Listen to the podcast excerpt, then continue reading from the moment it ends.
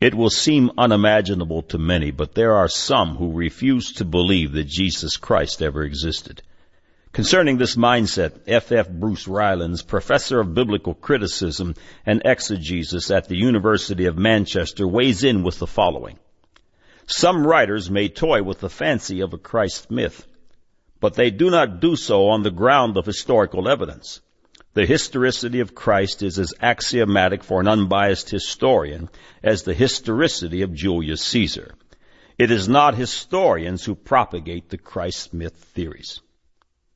This is the last session in the proof pattern, and the questions posed by many are, was there really a Christ? Did Jesus Christ really live? Did Jesus Christ walk the earth? Was it recorded by men in that day that he resurrected from the dead? Is there a record? Is there a trail of history that would suggest or prove that there actually was a Jesus Christ?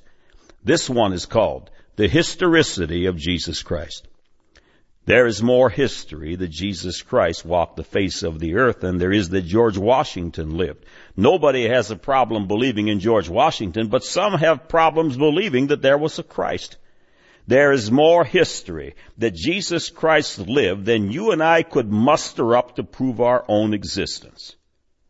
The Jewish hierarchy in the days of Jesus Christ had the most to gain by denying his existence, but they did not.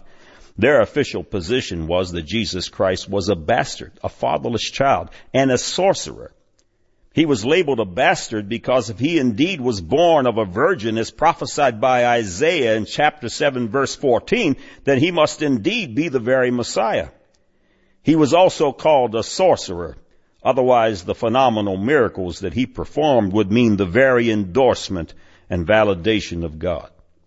This section of God Said, Man Said will review various ancient historic archives. Jesus Christ was and is the Lord of glory.